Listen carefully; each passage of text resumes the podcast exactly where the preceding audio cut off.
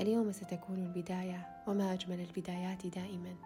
إن لها رائحة لا تخطئها الأنوف وشغفا تعرفه كل القلوب فجميعنا استشعرنا لذتها. كيف لهفت الأنفس وتاقت وكيف حطت ركابها وساقت. كيف لمعت الأعين وخفق الفؤاد وتصاعدت الدماء في العروق طموحا وأملا وحبا. من منا لم يخض يوما بداية ومن منا لم تلمع الحياة يوما في عينيه ولم تلامس الحكايات يوما قلبه. من منا لم يذق طعم الدروب الجديدة والحكايات العميقة ومن منا لم يفكر يوما كيف سارت به الحياة من اللقاء حتى الفقد. وأقصد باللقاء اللقاء بكل شيء بالأشخاص والطموحات بالمواقف والعلاقات بكل ما يمكن أن يعرف معنى للبداية وآخر للنهاية. ولكن يختلف الناس بعد هذا الحد من الشعور فالكل سواسية فيما يتعلق بالبدايات ويتشابهون فيما بعد ذلك ويختلفون تماما في النهاية. وهذا الأمر لا يعني أن الناس يتفقون على شيء واضح أو محدد بل هذا هو شكل الإنسان باختلاف أفكاره ومعتقداته عندما تضخ الحياة عطاءها يشعر الجميع بذات الشيء. باختلاف درجاته. يشعرون بالوفرة والتوق والإقدام أن لهم شيئا فيما هو آت وما هو أمام فتبدأ القلوب بالخفقان والجوارح بالعمل.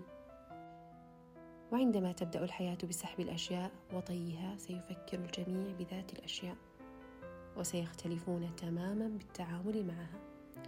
للبداية وطأة وللنهاية شخصيات وفكرة وما بينهما مقرون بالأمل والسعي على أمل أن تدوم الأشياء وتستمر.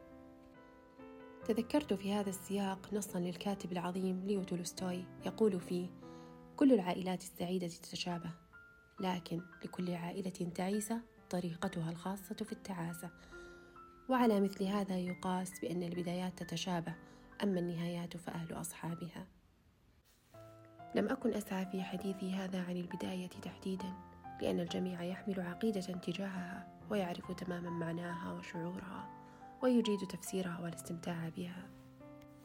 وإنما أود الحديث عن النهايات على وجه التحديد فأنا أقول دائما وأذكر أن النهايات أهل أصحابها. تعرف الأشخاص في نهاياتهم في طي حكاياتهم في انتهاء علاقاتهم في التعامل مع الفقد ومع التعلق في خوض حروب الختام وفي مقاومة سوءه وأظن أنه ينبغي على كل فرد منا أن يفكر بالنهاية قبل البداية ويتساءل ماذا لو انتهى الأمر؟